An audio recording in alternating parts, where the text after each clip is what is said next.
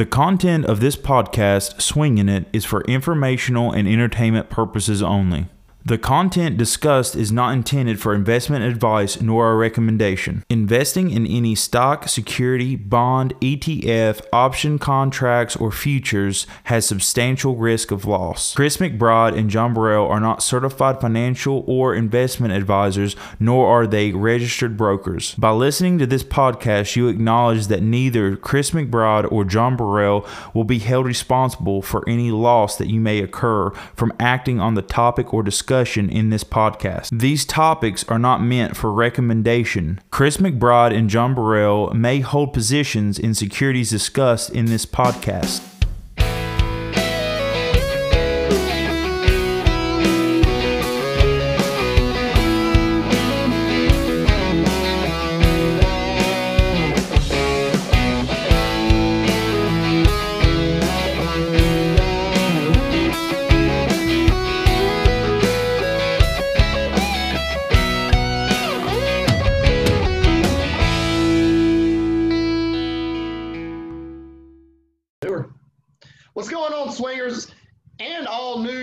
Swingers from Pivotal Trading out there? Welcome to the Just Swinging It podcast. Today's Monday, which means it's a new trading week. We're ready to get after it. John, I don't know about you, but I'm ready for that, that bell to come around this week. I, I see a lot of good good things out there that I like. Yeah, I like a lot of stuff from the short side. That's actually what I was talking about too. Solely really because not even getting into the market being as high as it is, but um, mainly because of the surge in certain things on on Friday. I, I just don't think it can hold where it's um, at currently. But yeah, welcome to the show. I'm back. Um, thanks, Dustin, for filling in. Um, he did a great job, except his audio on the first one. I don't know what the hell he was doing over over there. Who knows?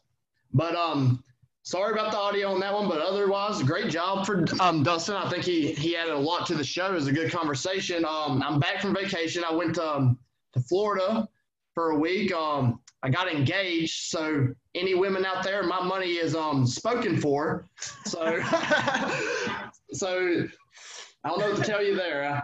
I, know I know you, you were wondering, and now now you know. You're a little late, but um as you can see, if you've been listening to the show or know anything about traveling, that this is not my office, my at home trading plat, um, platform or area. This is a hotel room, and that's because as soon as I got back from vacation, within about four hours to being back at work, um, I was told to make travel arrangements to go to Long Beach, California and again, if you're new to the show, I live in Virginia. John lives in Charlotte, North Carolina. So it's a pretty long trip on almost no notice after just getting back from a week. So I am out here to manage a pretty a pretty good size um, transmission foundation project, and so I'll be out here the next week. And the reason I mention that is I'm in California, so I'm on West Coast time. So if you see me a little late on posting certain things or, or things like that, it's because I'm actually three hours behind. So here the market opens at 6:30 and it closes by like one o'clock. So it's kind of it's kind of weird trading, John. I, I know you probably haven't been trading on the West Coast, but I don't know if I like it or dislike it. It's too early. Yeah, it's too early, but when you're waking up for you know a construction project, I'm up at the 6:30. Like I'm I'm ready to go at 6:30. The the trade is pretty much, you know, it's pretty much when I'm leaving the hotel to go to the project. So it closing at one is kind of odd. I'm not used to that that part of it, but I'm, I'm starting to get used to it, and we're gonna see how it goes. So I'm gonna definitely be trading this week. May not trade as heavily as I might normally, and um, I guess I forgot to mention at the top, we kind of mentioned welcome to the new Pivotal Trading thing, but another announcement is the, um, we have joined Pivotal Trading as admins on their site. So, yeah, so we hope to be providing all their viewers more, con- I guess there are viewers now, um, more content, another show, and you know some just just good um, some just good trading content for regular folks if you have been listening to the podcast, nothing changes. The podcast will still be on Apple Music, Spotify. We still have our Twitter, so nothing changes. But I will request that you go follow Pivotal Trading on Twitter. If you haven't already, you should, should have already been following since Dustin has been nice enough to come on the show multiple times. But then also join the Discord. There's a free membership if you want to um, join that and look around for a little bit. But there's also a $5 a month subscription, and I would really suggest joining the $5 a month. You can literally make that in like one trade, really more than that in one trade. So there's really no reason not to join because you get so much with that. There's six different people posting watch lists that you get with that. So they're posting what they're um, looking at for the next day. They're posting, you know, when they get in the trades, when they get out of trades. So I mean, there's tons of good news in there. So it's really worth the five dollars, and I would encourage all of you guys to um, join that Discord because if you if you shop around at these other, there's a tons of people offering subscription services to trading, John.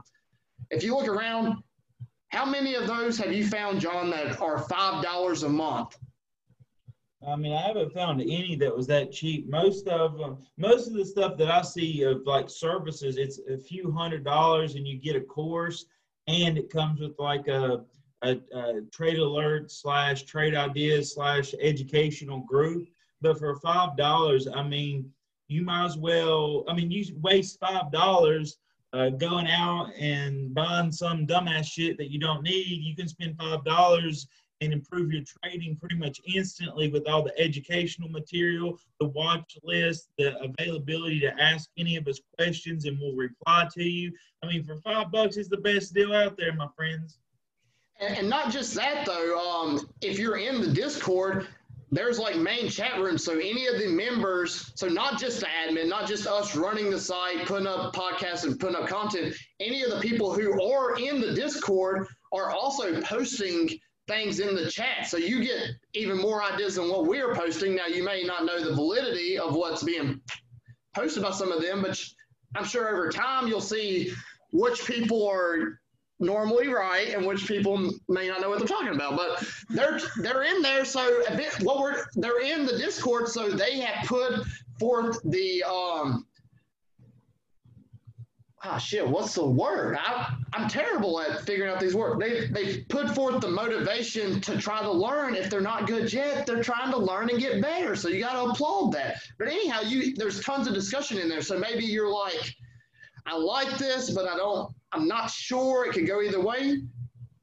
Post it in the main discussion board, and I'm sure you'll get, you know, five, six, or more comments of other people saying their opinions. And if you get all on one side, then pretty good chance that that's the side to go with. If there's, you know, 10 people that put the same thing, let's go with that one. And also, if you're like me, and you know, before Chris uh, started to get into it, I didn't have anyone to talk to about stocks except for my girlfriend, and she don't really care. You know what I mean? So, uh, you know, when Chris and I started doing this, I was like, yeah, finally some people to talk to. So if you're like me and you're having trouble finding people that's interested in the stock market, and you want to talk to or you want to run some ideas about, this is a great. Uh, there's a free version, so you you know you can get in there and see if you like it before you even you know sign up if you want the you know the premium uh, or level one or whatever it's called there.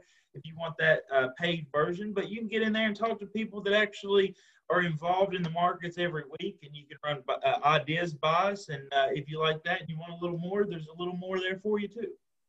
Yeah, and the discussion board that's that's free. That's with the free version.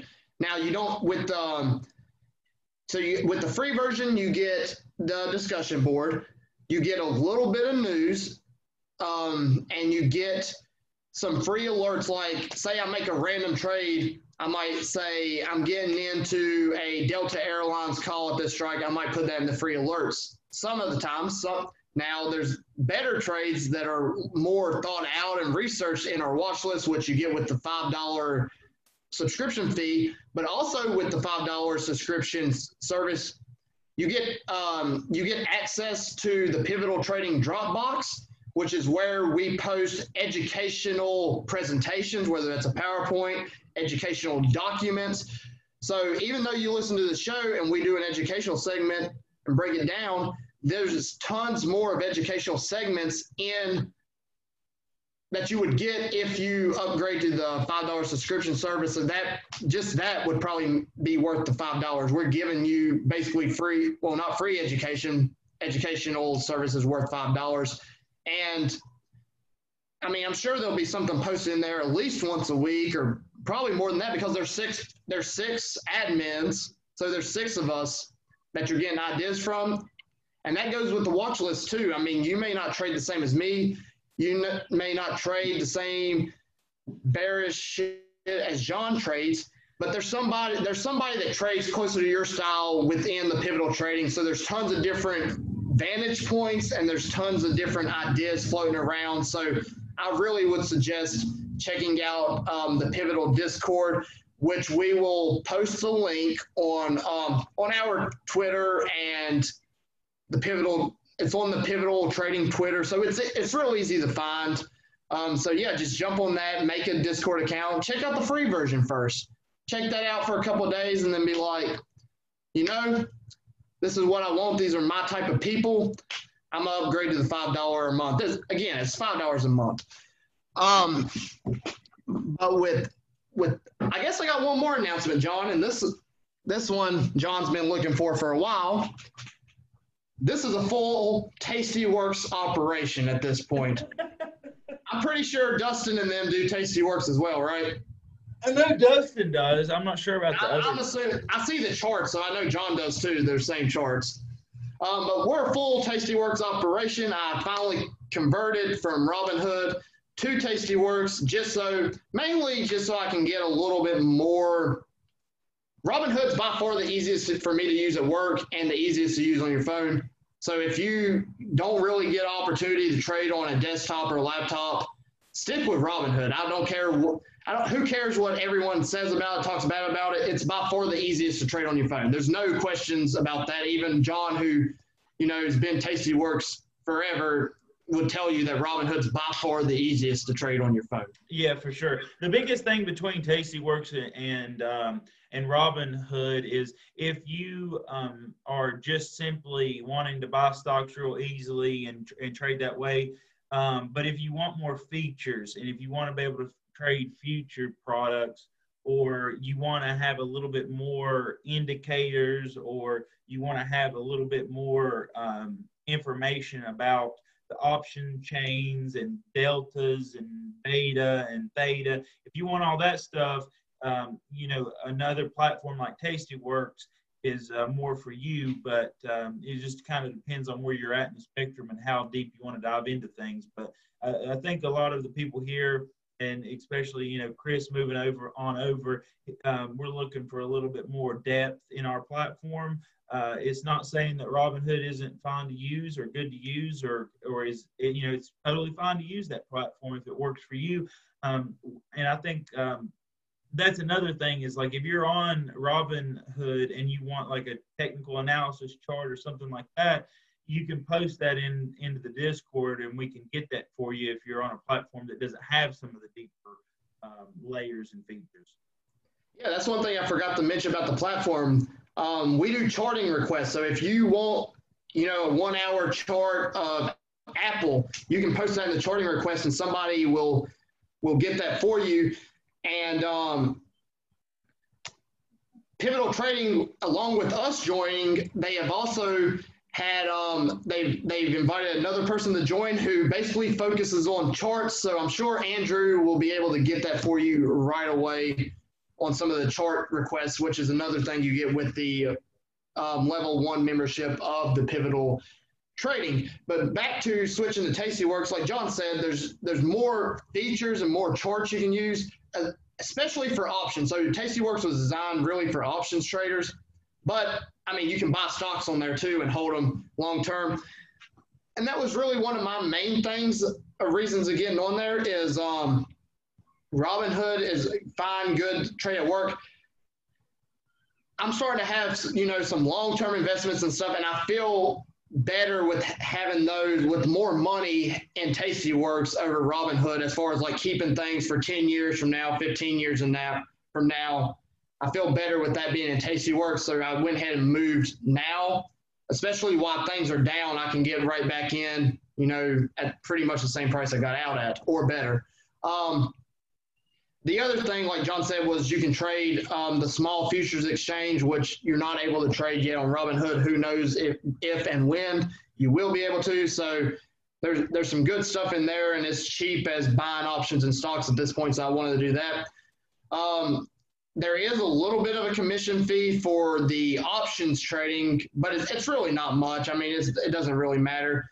John, correct me if I'm wrong. I'm pretty sure just buying straight shares of stocks, there's still no commission in Tastyworks. Yeah, there's they don't have any commissions on stocks. It's just there, and the reason I think they, you know, they tr- they uh, charge a small fee. It's not very much for their options trading. I mean, it's comparable to any one. Yeah, it's basically it's actually cheaper than the other ones. So it's Robinhood's free, but all the other major platforms, TD Ameritrade, and all those sorts, of Fidelity, um, Tastyworks is still is substantially still cheaper than that. And they you can easily find that on their website their costs compared to those. They're very open, like this is our cost, but this is their cost for the same amount. So yeah, and they also and you're basically paying for the features of their platform. Is really what you're doing. You you're getting value there. It's not just about having the the free uh, trading. It's also you know when you're paying for those options, you're paying so you get that premium.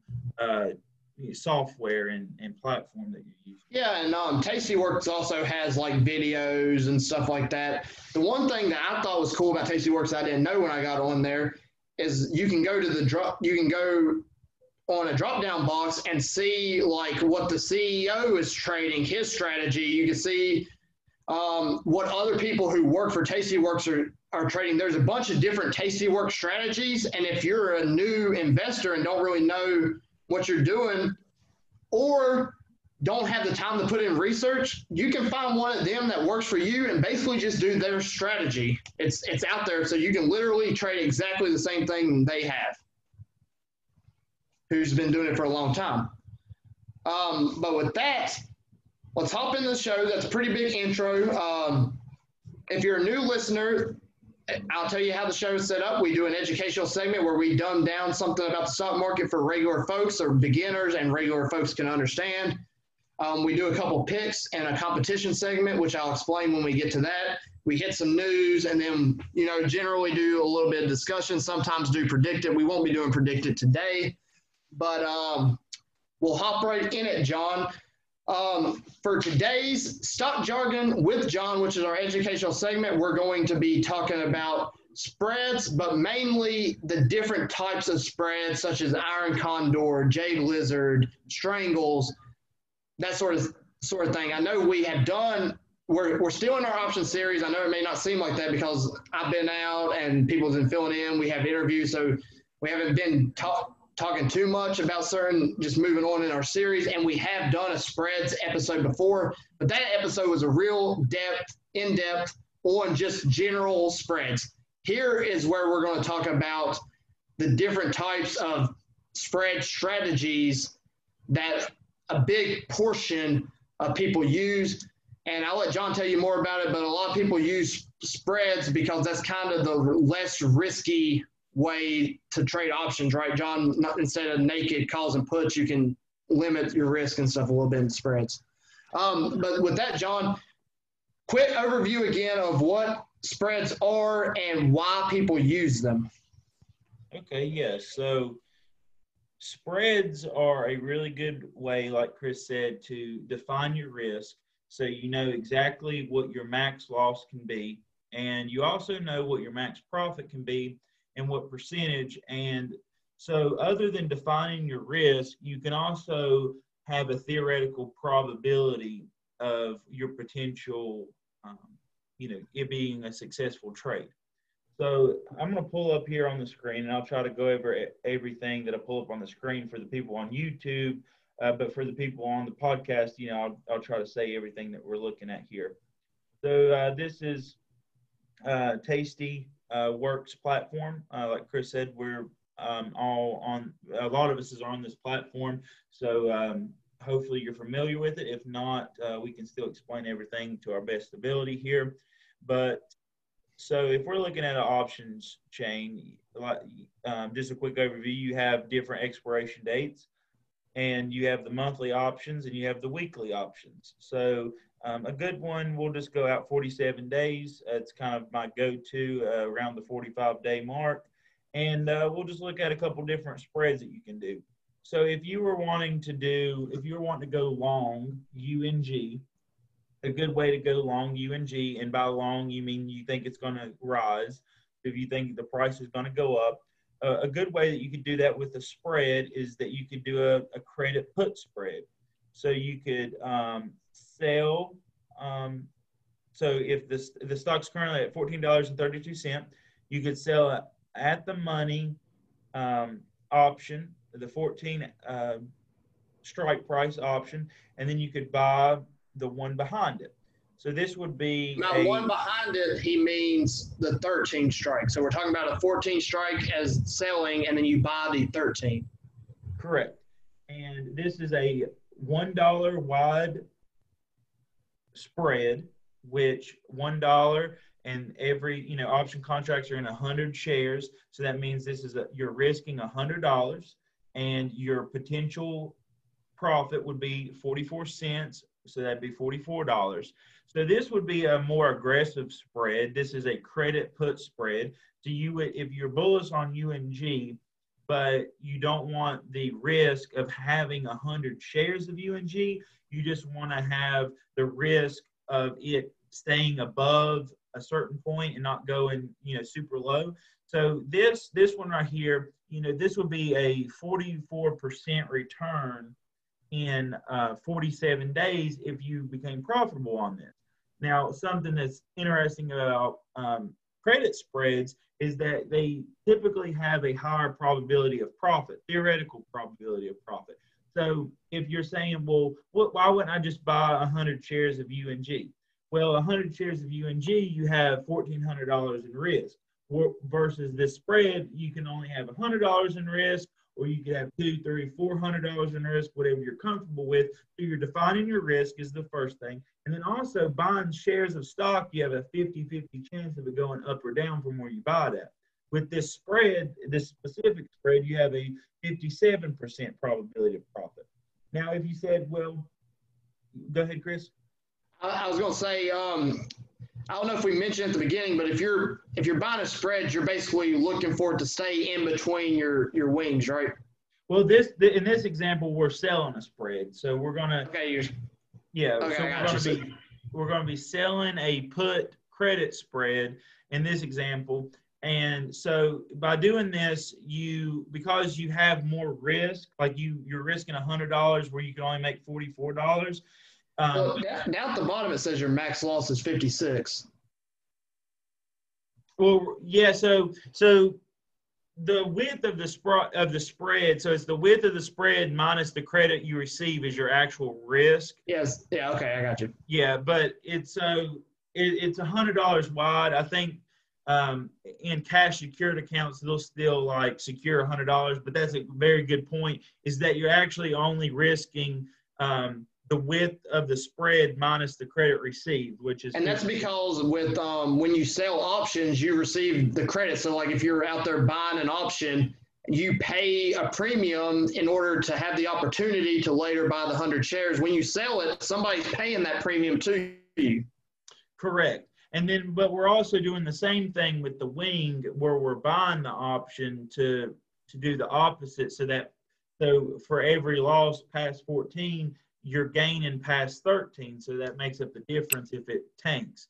So, um, so yeah, so this one, so then if you wanted to take a little bit more risk, you could do a $2 wide strike price, which, um, so, so it'd be a $2 wide. So you would receive $67 and you would be risking 133 on a $2 uh, wide spread. And you can make these spreads as far wide as you want. And you can also move uh, where your initial uh, option that you're selling is too. So, but by, by increasing, um, increasing your width, you should be increasing your potential of probability. Correct. So Yeah, so- with that, when you do that, you'll see the amount you're risking go up, and you'll see the amount you're making probably go down a little. But it's because your probability is going up. So you technically, theoretically, you have a higher chance for that to actually happen. Yeah, so like if you are doing the one dollar wide, you'd be risking fifty six dollars to make forty four. If you do the two dollar wide, you'd be risking one hundred thirty three dollars to make sixty seven. Um, and three dollar wide, you'd be um, risking two twenty to make eighty. Um, now, what's interesting is if you continue to go really wild like this, um, and you're in a margin account, sometimes it's cheaper. Like this would you'd be risking four hundred thirteen dollars um, and collecting eighty seven dollars. But if you take this wing out after you go so wide, see you didn't really you're not putting up much more capital just to do a naked option. So there's no reason to But your risk. loss changed a lot. Your max loss. Yeah, your max loss changes a lot, but at that point, it it, it can be more, uh, it can be more, it can be uh, more beneficial to do a naked option because you can um, you can extend duration uh, if you're not correct initially, and that would be like owning shares. So. Um, for spreads, uh, the the benefit to a spread is that you can um, you know keep your max loss to a very defined uh, point, and you also are using leverage, so you have a you know you can make a, a good percent return on your investment, even if it isn't a lot of money. So the other type, so that's a regular spread. Um, so that's a put credit spread. Uh, call credit spread works the same way. Um, so if you you all and you always want to be out of the money, and what that means is if if you're selling puts, you want to sell a put that's below the current strike price. If you're selling a credit call spread, you want to sell uh, calls that are above the current uh, price of the stock. So uh, this one, and for this example, um, you can sell the 15 strike price call and buy this. I mean, yeah, sell the 15 strike um, call and buy this the 16th uh, strike call. And in this scenario, you would collect $25 and you'd be risking $75 because it's one dollar wide. So one, uh, so a hundred dollars. So the width of your spread minus the credit you receive is how much you're risking. So uh, one dollar, uh, one dollar minus twenty five cents is seventy five cents, which on hundred shares is seventy five dollars.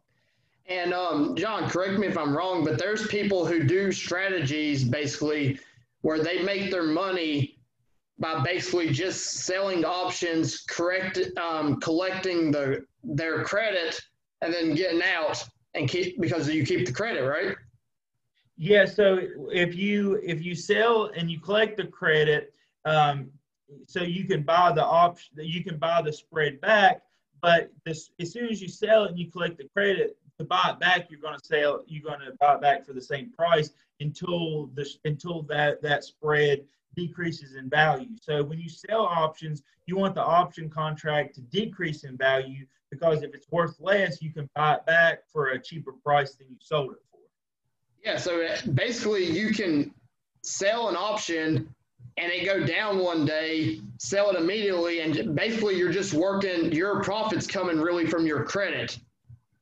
Yeah, yeah, wanna- yeah, yeah. You're basic. Yeah, you're just collecting premium like an insurance company. Now, if you do both of these spreads, and you do a, a credit put spread and a credit call spread, this is the iron condor.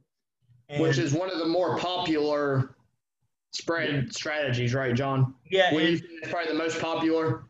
Yeah, I would think so. So the so the reason you would do a put credit spread is that you're bullish on the underlying that you're doing, but you want to define your risk, or maybe it's a very expensive stock and you don't have enough to cover um, being a hundred shares long of that stock, but you want to have a high probability, but you want to uh, risk less money. You can do a a, a spread instead. But these are. Go ahead. Uh, but if you so that's if you want to be long. If you want to be short, same uh, same thing. Maybe you don't have enough money to go completely short 100 shares, and you want a high probability of profit. You can sell a um, a call credit spread. And if you do both of them, then you'd be like, well, why would you do both of them? Um, is that short and long? What you're actually playing for with the iron condor is that the volatility of the of the underlying decreases because options isn't just about price movement, but it's also on the expected range that a stock will fall in. So if you, so it's a different strategy in altogether. Instead of making money if a stock goes up or a stock goes down, you can actually make money on its uh, volatility decreasing, and that's where iron condor is a good strategy. And to dumb that down a little farther, the iron condor, John said you make money with the volatility decreasing, which is what you're actually doing. But basically, what he's saying is you make money if the price stays in between your wings. You want when you buy an iron condor, you would in a perfect world, the price would not move at all. It would stay exactly the same as where you bought the bought it at, and not Or move sold at it at, sold at iron condor. So yeah, or whatever.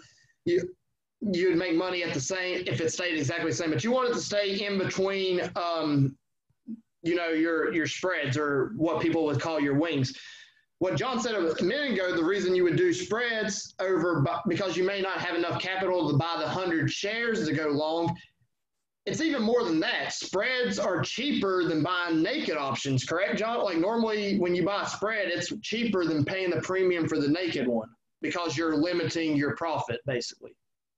Yeah, so if you um so well usually if you sell a if you sell an option, it's going to require more capital than if you buy an option because whoever has the most at risk will have the higher probability of success and whoever puts up the least amount of money will have the lower probability of success.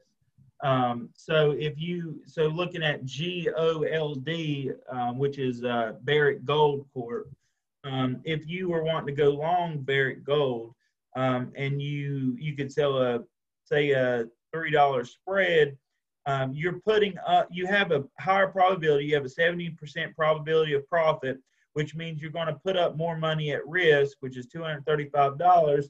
Uh, and you're going to have a lower percent, I mean, a lower amount of profitability, but that's the trade off. If you have a higher amount of money at risk, you have a higher probability. If you have a lower amount of risk, then you have a lower probability. And so if you wanted to go long Barrick Gold, but you didn't want to sell a naked put because uh, you didn't want uh, to risk, um, you didn't want that much money at risk for your max loss, then you can buy the wing behind it. So you define your risk, but you can still keep that higher probability of profit. Where To give some examples, John's looking at Barrick Gold. He's looking at um, $27 strike, which is out of the money, it looks like. Your max, you're currently, if you just bought, if you just sold the naked um, option, your um, probability of profit would be 72%, and you could gain $96 in profit, but your max loss is $2,600. So, John, put the wing on now. So, John's put on a $2 um, spread. So, basically, he's buying the option behind it. His probability of profit went down from 72 to 69, and his max profit went down to 50, but his max loss just went from like $2,100 to now his max loss is only 150. Yeah, and you can still be long and and have a bullish standpoint on Barrick Gold, but not have as much money at risk. And then if you're uh, wanting to go short it, you can do the same same thing, but on the other side, you can um, set this up that way, and you know still still be bearish, but not have as much risk on as if you just had the naked option because your na- your max loss on the call side is infinity. You know, it, Barrick Gold could go to two thousand dollars a share, like like um, Tesla. Now that's a not very likely, but if it did, you could lose the difference between thirty-two dollars and two thousand dollars um, per share. But if you buy that one behind it, you're defining your risk, and uh, you're still having a high probability of profit. But um, if you look, if you do both of them, then now you're playing an iron condor, and you're just looking for it to stay in the middle. Maybe you're not bullish or bearish, but you think the option contracts are trading at a very high premium, a very expensive rate, and you can do the iron condor and hope that it stays in. And don't take anything off yet, John. Damn it. Um, in this case, John might have picked a bad example for the show, The Iron Condor. In this case, you, I would say that this is not the opportunity to buy an Iron Condor just from, you know, the theoretical percentages. When John puts on the Iron Condor, you now only have a 49% chance of profit. Your max profit is a little bit higher at 88, but your max loss at 112 is pretty similar to just having the one spread. So you really didn't lower your you didn't really limit your risk too much there, and you drove your probability of profit down on this in this case. Yeah, so yeah, and that's something that you have to kind of play around with and and find the the sweet spot of how much you want to make versus how much you want to risk. And you know, you can go out here. The cool thing about Tasty Works is it gives you where the standard deviation is, the one standard deviation and the two standard deviation. So you can go out here to the one standard deviation and, and sell your spreads as well. Now, one of my favorite strategies that before I we like, go to that on your iron condor strategies, John, you normally do three wide um, wings, right? When you look at iron condors, you nor- normally put them three, or, or is that a different the credit put? Um, depending on the stock, I like to do anywhere from three dollars wide to ten dollars wide. Um, $10 wide is that's a big position. Um, but I would say between, uh, depending on your account size, I would say three to $10 is the is the best range. I think five is actually the best, but five also you're you're talking about five hundred dollars on one spread or a thousand on an iron condor. And probably pretty your prop um, your profit number is probably not all that high percentage wise because it's a little less risk. But um, yes. So John, so so if you haven't been listening to the show, John, when he does options, he's looking for seventy percent probability. Yeah, so I would say, let's see what this would be. So we're still on Barrick Gold. John is put on a buy at the twenty and a sell at the thirty-four What's what are you trying to show? So this would be like something that I would do. Let's see if I can clear this up yeah, so he's got five dollar wings and he's at about seventy three percent profit. Chance of profit. I mean, your max profit seventy one dollars, and you would have to put up four twenty nine. Yeah, so this would be like a this would be like a standard me type strategy where your wing, I mean, where your credit spreads are around the one standard deviation, um, and then you're just defining your risk uh, about five dollars wide on each side. Um, five dollars wide has been they've done studies on that. Uh, five dollars is like an optimal point, uh, but on the bigger products uh, like SPX, uh, where it's like a three thousand dollar product, ten dollars wide is the optimal point but you can do less than that. I, I kind of, I'll do like $300. Um, but I think $500 is technically like the statistical best scenario do. But this, you still have a high probability of profit and you can still make a decent amount of money versus how much you're putting up. Um, and the good thing is, is you're not going to have, uh, most of the time, you're not going to have a full loss. Yeah, because if you're if you're any good at trading at all, you're not just putting something on and leaving it till who knows what happens. You're like, you know, changing things up, ready to get out if needed or whatever as it comes up. The one thing I will, you know, I'll put out there for the people listening is um, when you're doing spreads, you got to think about liquidity a little bit because you have you have four contracts. So if you want to get completely out of it, now you're not. It's not just getting out of one contract, you're actually getting out of four contracts on an iron condor, right, John? Yeah, so it's yeah, you're doing four contracts. So, so it could take a second to get out. So you got to keep that in mind. Um, so John, let's go to your next strategy, which I think is your favorite, which is a jade lizard. Yeah, so the jade lizard. So the good thing, here's the cool thing.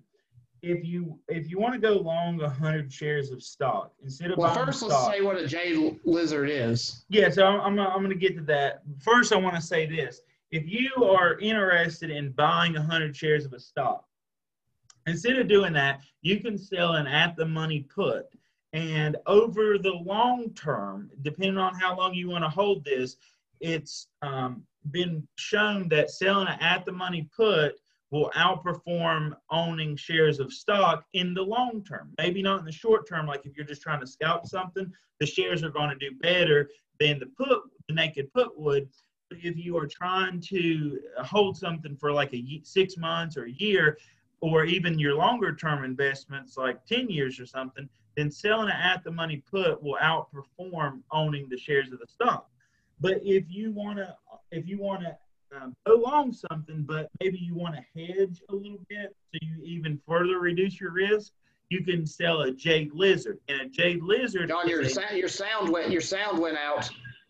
Okay, well, I don't know what you heard, but um, uh, an at the money put, uh, if you sell an at the money put, it'll outperform 100 shares of stock in the long term. But if you want to hedge your position a little bit and you want to still be long, but you don't, you want to reduce your risk if it goes down um, a little bit first, and you, you know, you want to be the safest you can be and reduce volatility of your portfolio, you can sell a jade lizard. And what a jade lizard is, is a Before we get into that, I would I would, I would be wary about about that one because with the you you're saying doing the put long term would be better than buying the shares, but doing the put you have established an expiration date. Whereas when we're talking long term, if we're really talking long term, I'm thinking 10, 25 years. With the shares, you're not necessarily getting rid of it at 10 years with the options you're saying this is when i get ready so if you're you would have to compare exactly apple to apples whereas the shares you know like john said on the upside you have an unlimited unlimited up on the shares in my opinion if you want to keep something 10 15 years i would buy the shares and then shorter term three months six months a year or whatever i would do options for that which Yeah, I mean, if you look, there's a there's a, and I probably need to share this. But there's this 20 year study on owning the S&P 500, where they basically took uh, if you owned 100 shares of the S&P 500 versus if you sold a put at 45 days, and every 45 days you just resold the put at the at the money put, the at the money put way Well, see, that- outperforms. But see, that's that's different. That is true. That's different from what what I would if I was listening to the podcast. What I would get out of what you said before. You're saying sell another put every 45 days, whereas you just bought stocks and, and kept them. You're not saying buy an option, or sell an option. Yeah, or sell an option and keep one option long term. You're talking that every you're buying multiple options over 10 years. That's really not So, instance so yeah, so basically, if, if you want to actively manage your portfolio, selling an at the money put long term will outperform just holding the stock and doing nothing. Uh, But, Yeah, but doing it every like selling it every 45 days, correct. a new one. Yeah, a new one. Yeah, but you- you're just keeping that position going uh, for your assumption on what you're holding. But so so that's the optimal way of doing that. But if you want to further reduce your volatility and you still want to be long, so, oh excuse me, you still want to be long something, but you want to further reduce your volatility in your portfolio, you can do a Jade Lizard, which is a at the money put and selling a credit call spread. So um, let's see, what would be a good one to do? I think um, I mean, it doesn't matter which one you pick. You're just showing the yeah, but there's a there- there's a reason to see. Um, we'll just go back to gold. Um, what you would do is you would sell an at the money put. Um, so this would be um, synthetic uh, of 100 shares. So if you were going to buy 100 shares of gold, but you're like, hey, I want to improve my probability and I want to reduce my cost on those 100 shares, I'll just sell at the money put, which, you know, you'll have a, instead of a 50 50 percent probability, you'll have a 63% probability and you reduce your um, you reduce your cost your cost basis reduction is what you're doing in this strategy. But then you say, well, maybe Barrick Gold will go down the next couple months. Um, and I just kind of want to hedge against this long uh, position that I have for Barrick Gold. What you can do is you can sell a credit call spread out of the money uh, to collect more premium. So let's see, it might take me a second to find a good um, thing here.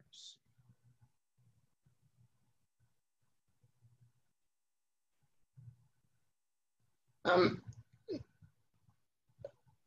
I mean, everyone should be doing research on their positions. Um, we, we don't need to find the exact one to do. More yeah, just so, explain what you should do. Because I mean, it, go. This may not even be the correct one to do this on. You just. Oh no, no, we're not saying we're not saying that this is what you should do on on G. No, I'm saying you, it's going to take you a second to find the one you you want. And I mean, as far as no, no, no, no, I can say I'm say I've got it set up here.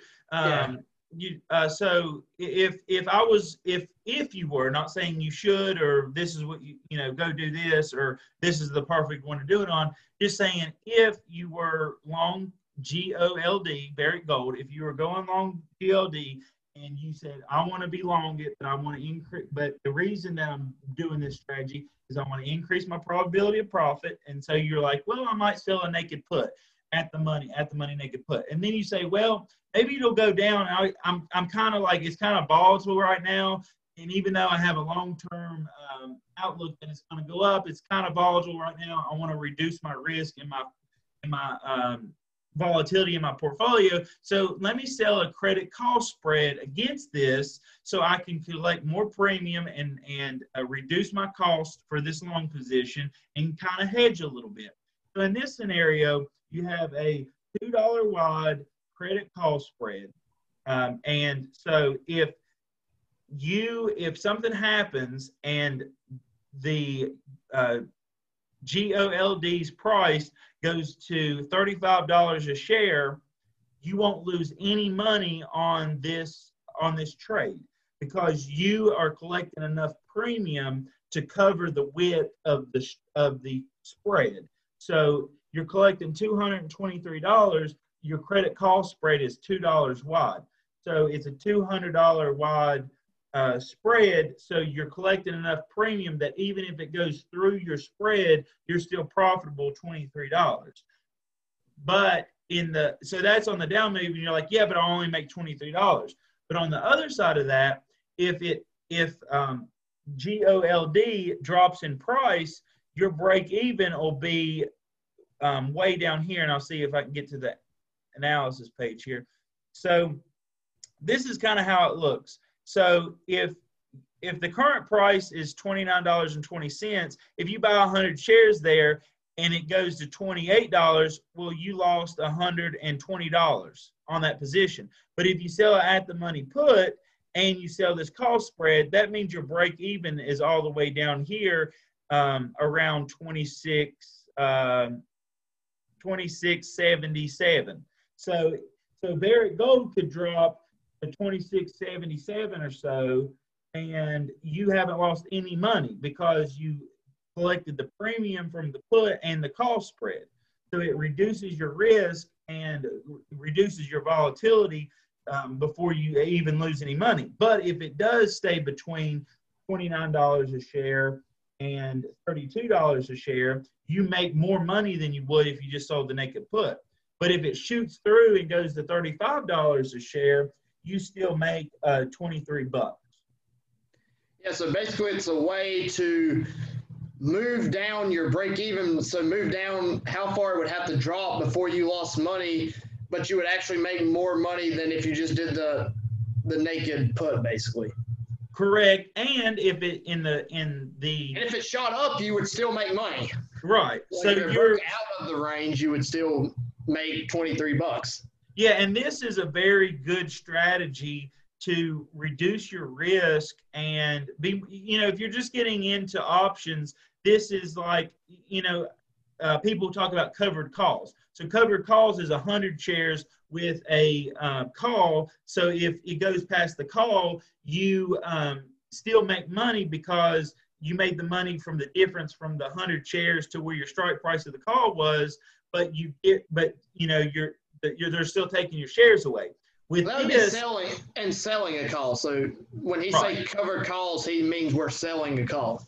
Yeah, you're buying 100 shares of stock or, or uh, in $100 increments of stock and selling a, a call above it. So if it goes above that, they take your shares away, but they bought at that point that you sold the call at, which you would still make money.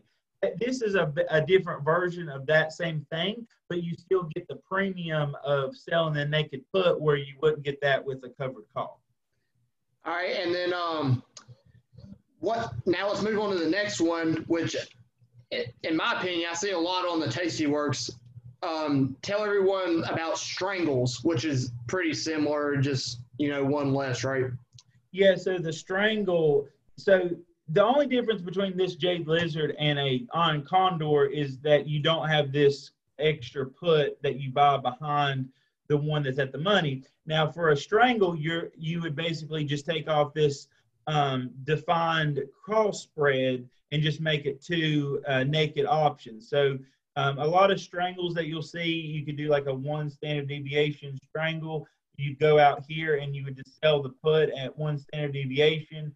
Um, uh, and then and then do the same thing on the call side. So it's basically an iron condor, but you're not defining your risk. Yeah, so basically the the difference is in a strangle, you're still your max loss is still infinity, but you've greatly increased your probability of profit. Correct, and um, and yeah, and and also the good thing about naked options is you can actually roll. So say you're wrong at expiration, you can still uh, sell the next, say you're doing 45 cycle like I do, you can still sell the next cycle and buy the one that you, like say at two days left expiration, you're wrong. You can put in an order to, at the same time, buy the one that you sold back at a loss and sell the one, uh, the same strike price, sell it at uh, the next 45 days and actually receive a credit. So even when you're wrong, you can continue to what's called rolling. You can roll these options for longer duration if they're naked, and and you can kind of keep the dream alive. You can take a losing trade and still make it profitable, even though you are wrong on price, direct.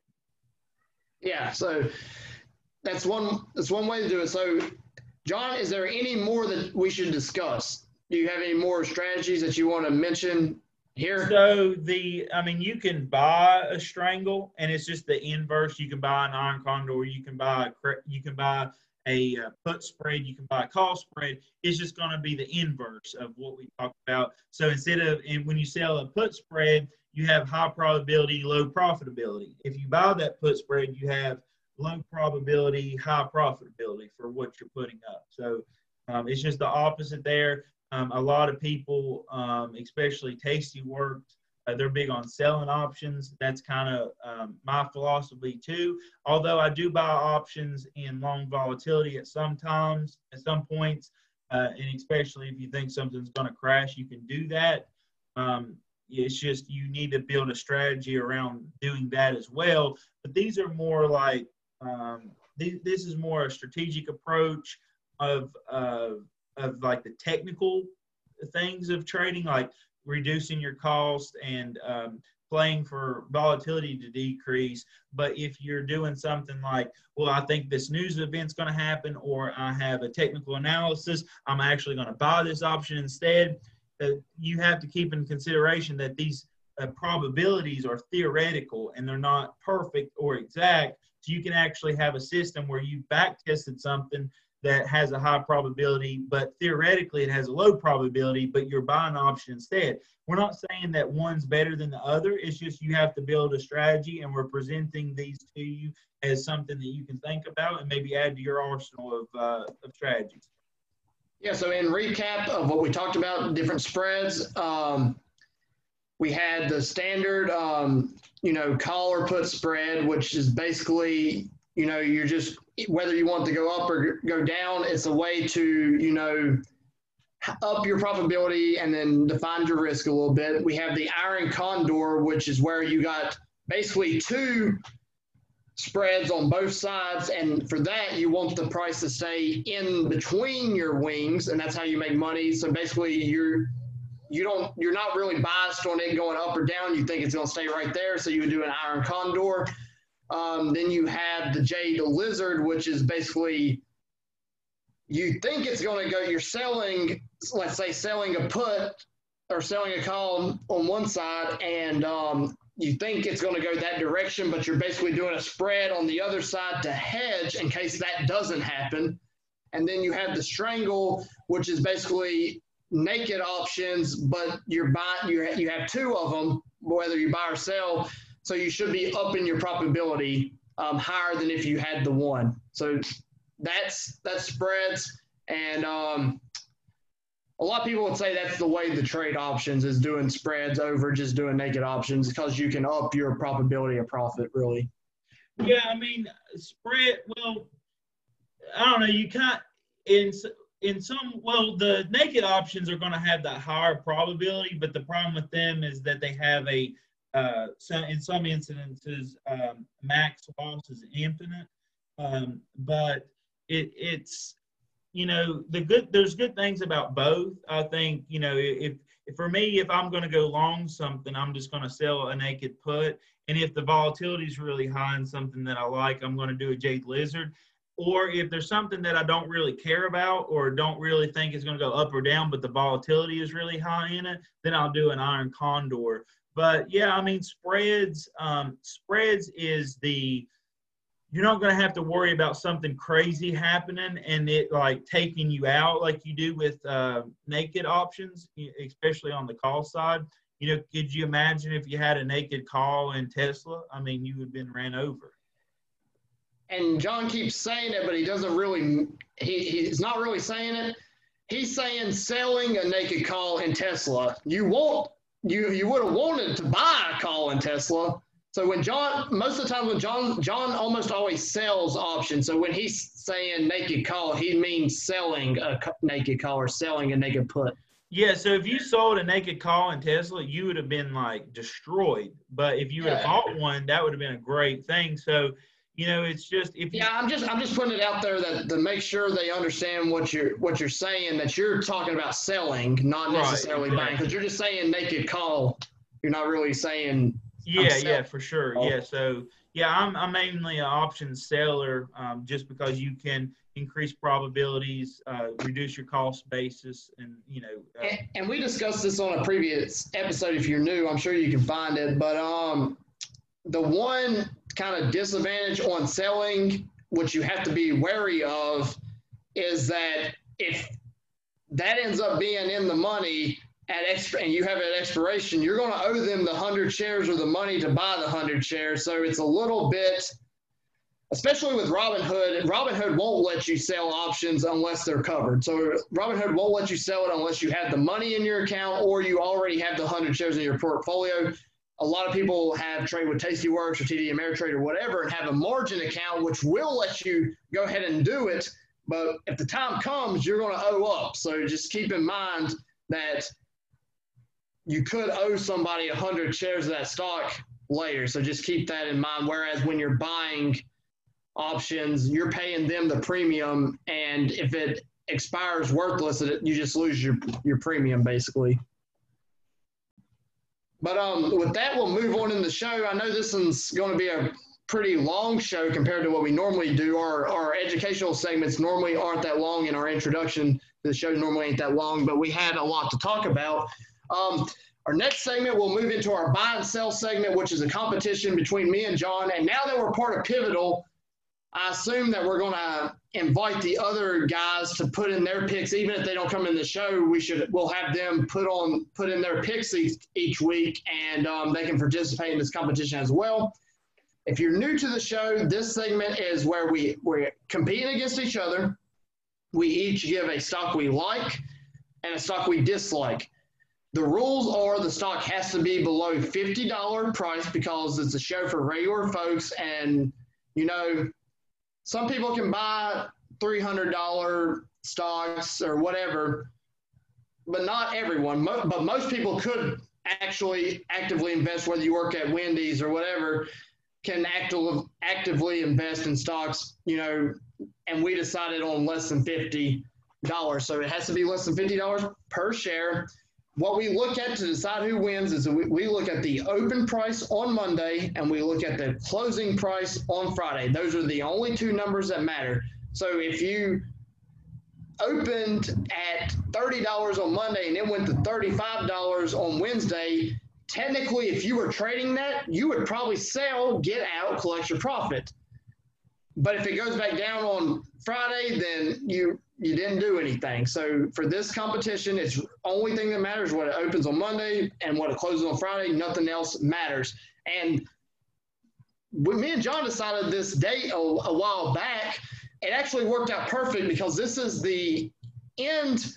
Last week was the ending week of our first round of competition, which just happens now to coincide perfectly with us joining joining Pivotal Trading. And I don't. So for this episode, I don't have Dustin and John's and whoever else's picks. I have mine and uh, mine and John's. But since it's still Sunday, I'll collect. I'll get them to send in their picks so they can participate in the first week.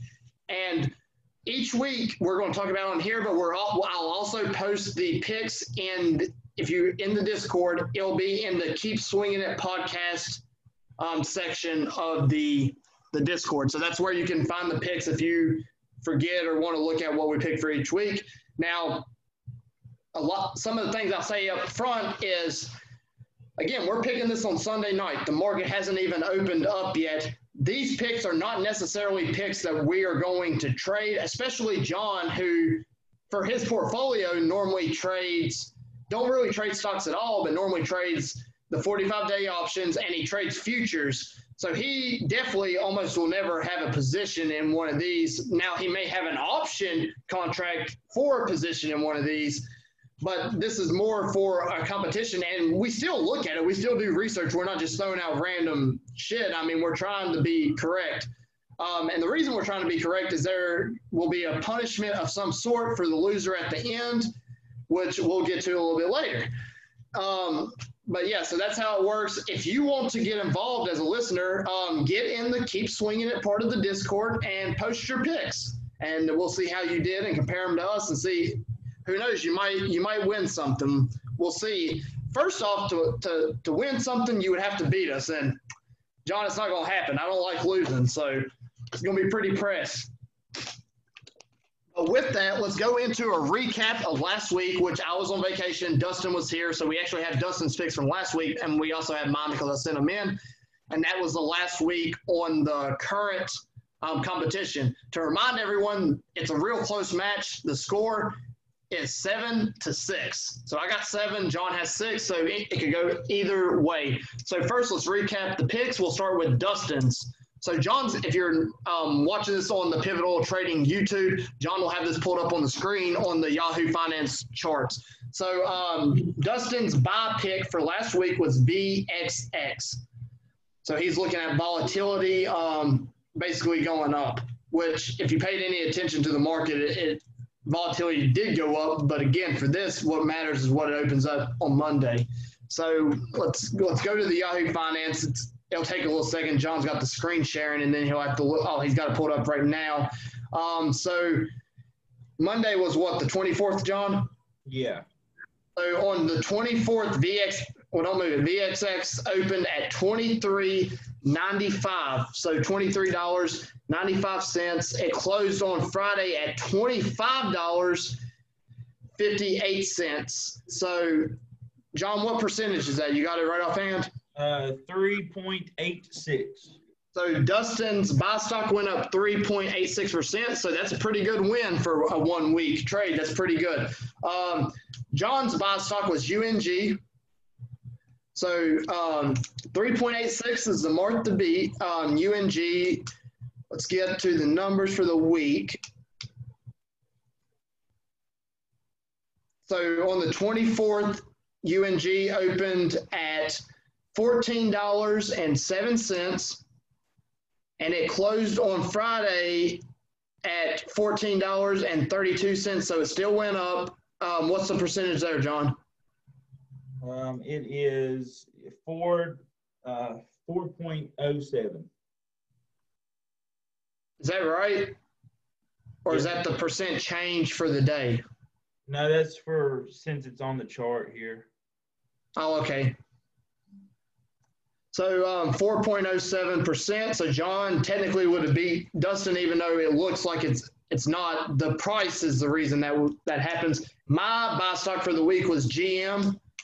So um, GMC, which if you know anything about me, I'm not a real big fan of, but I think I might even add GM to my long-term profile, John. Uh, they're kind of getting they had some news recently kind of about their electrical electric vehicles and stuff coming out, and I, I, think GM has a little bit of room to move. And as you can see on the Yahoo Finance, it had short-term bullish, mid-term bullish, and long-term bullish. So I do like GM as far as trading goes.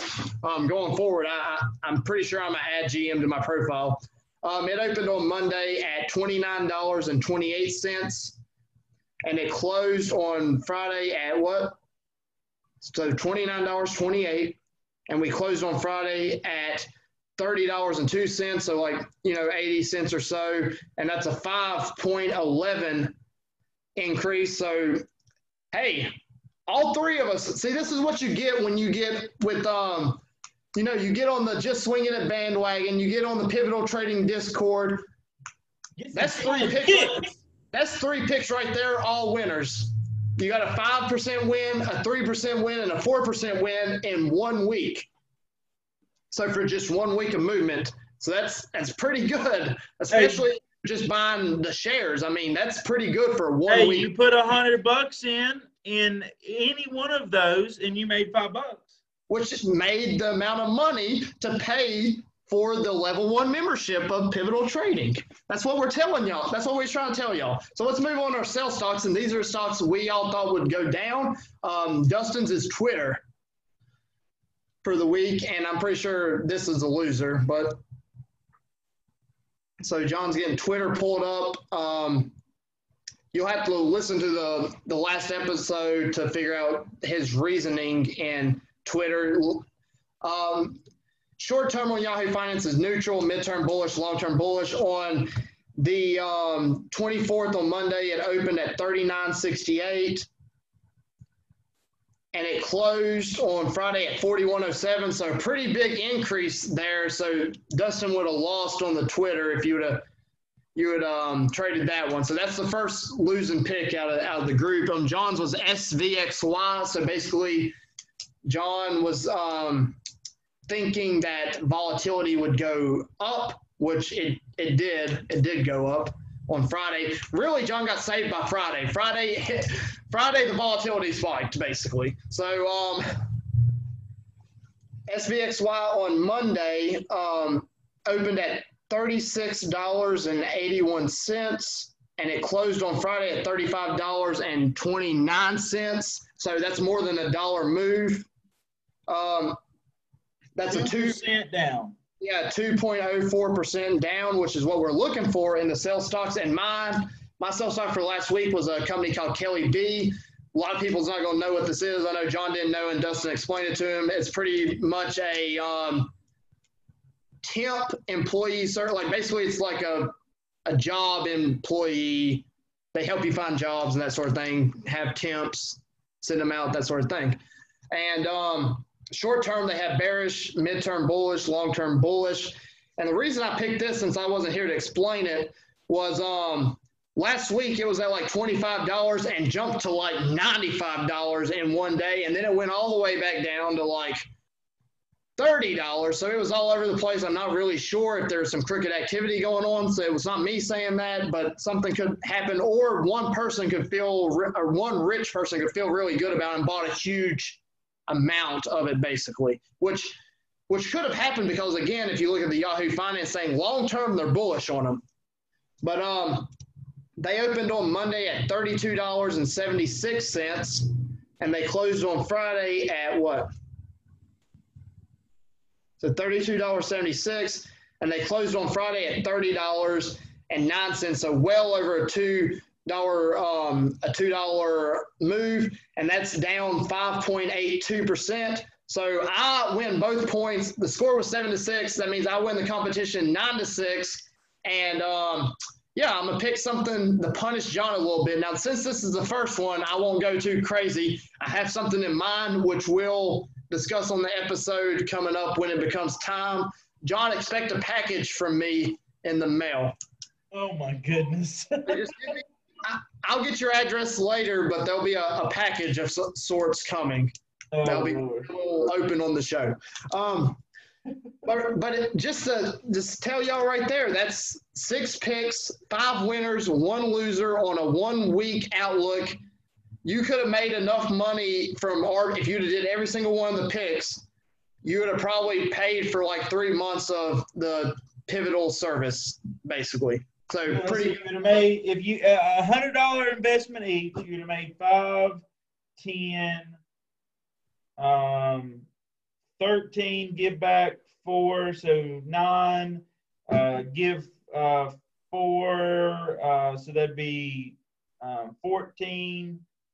Uh, you'd have made $16 on a $100 investment. Yeah, so you'd have, you'd have paid for three dollars to know about it, so you'd be still up you'd have another month paid for just off this one week's pick. Yeah, you'd be up eleven dollars basically, and that's yeah. just on this week. And we do this every week on a hundred dollar so, investment, y'all. What are you doing? So it's not even that much. Just get on the the Pivotal Discord level one membership. But to move on, I mean, we're we're givers here. Um, and we want to give y'all this part. This part of it's free. So yeah, like you can that, imagine what's yeah, imagine what you get for five bucks.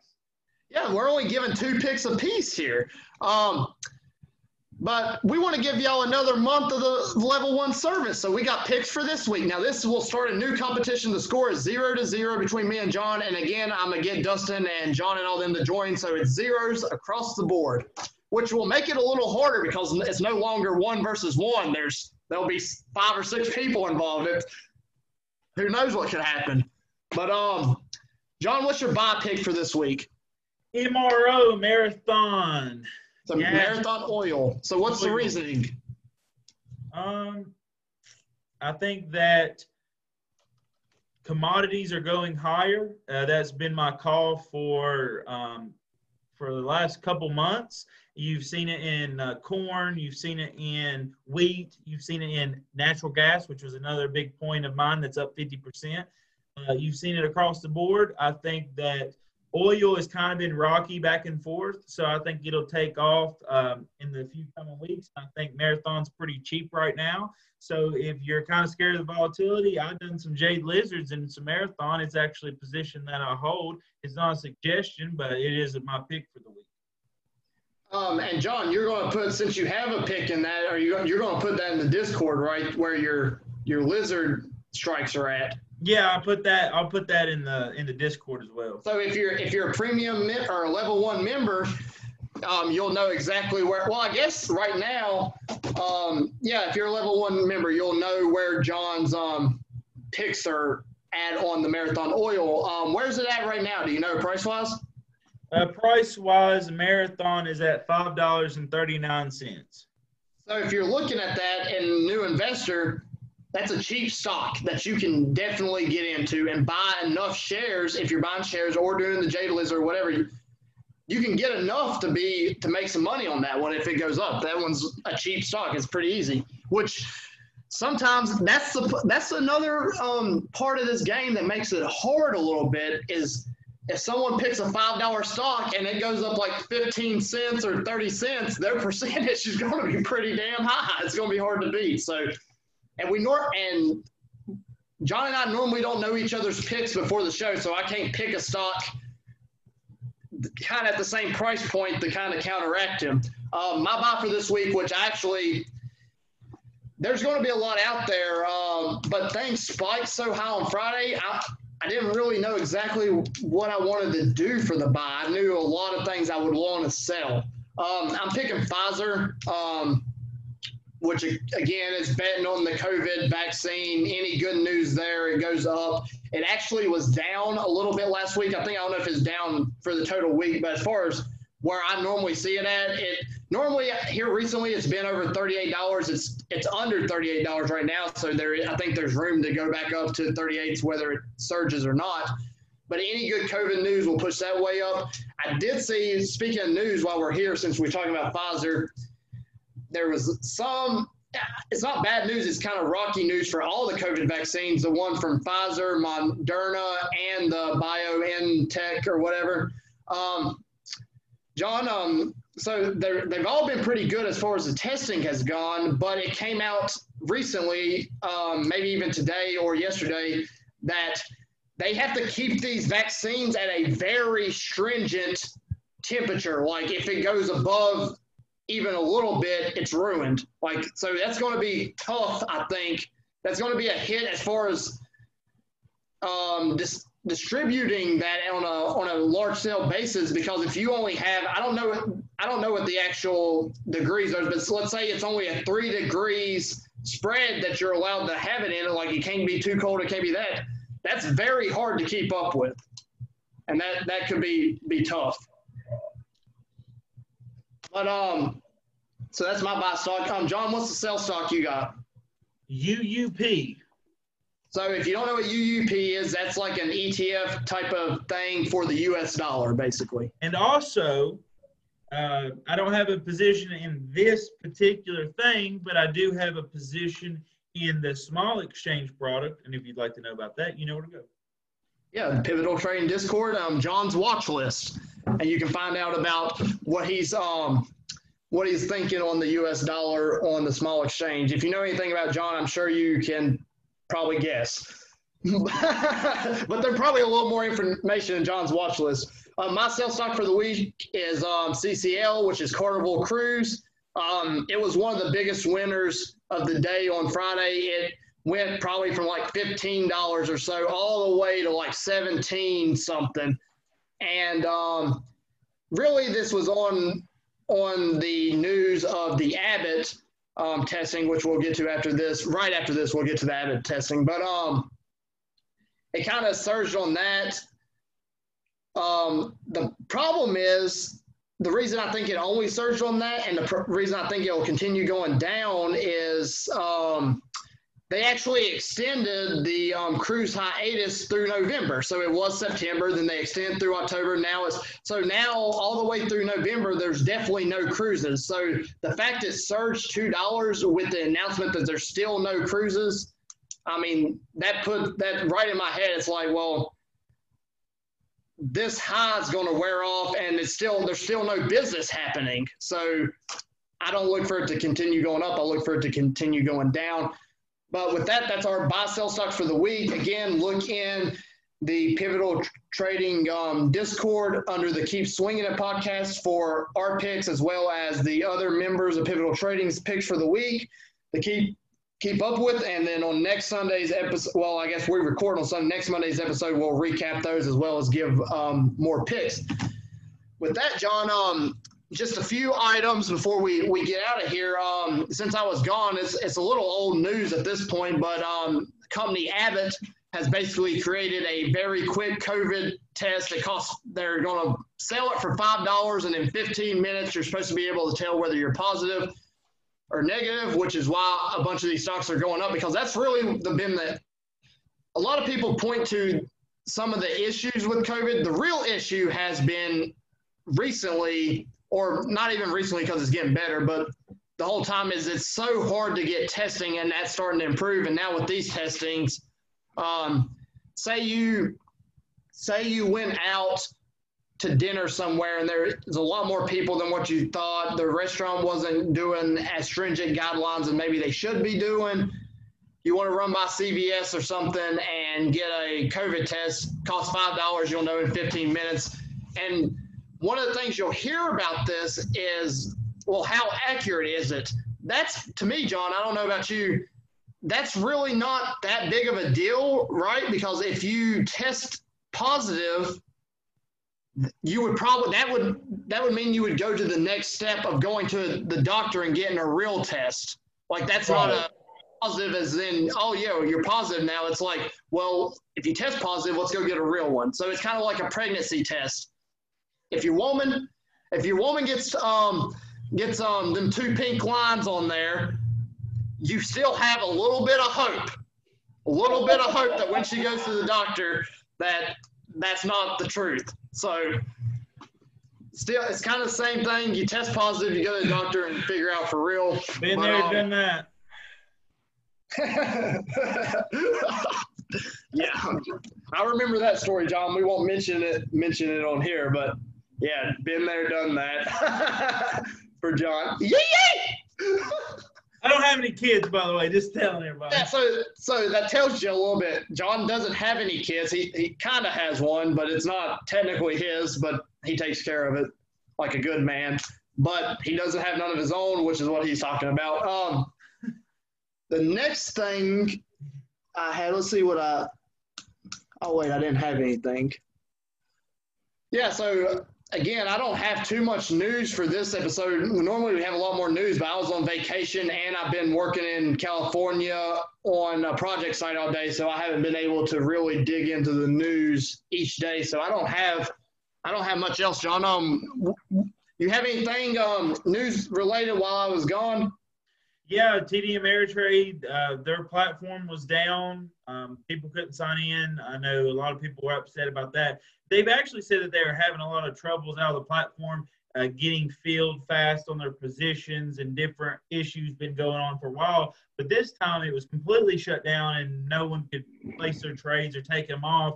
So, you know, that's happened to Robinhood. It's happened to TD Ameritrade. Fortunately, the software at Tastyworks have been up and running even through the March crisis and even the last few weeks. So we haven't had any problems on Tastyworks. So uh, you know, that's kind of something maybe to keep in mind in picking a platform to trade on. Yeah, so if you look on Twitter, I mean, I haven't heard anyone have say they've had any problem with Tastyworks. To go on the Robinhood thing, I've heard people mention about it cr- crashing stuff before. Sometimes I think that may be on their personal side. I've never had it cr- like I've, it's not crashed once. I've never got. There's not been one trading day in the last year, year and a half, or whatever that I couldn't get on there and trade. So I don't really know where that's come from because I've heard people say it crashed in March.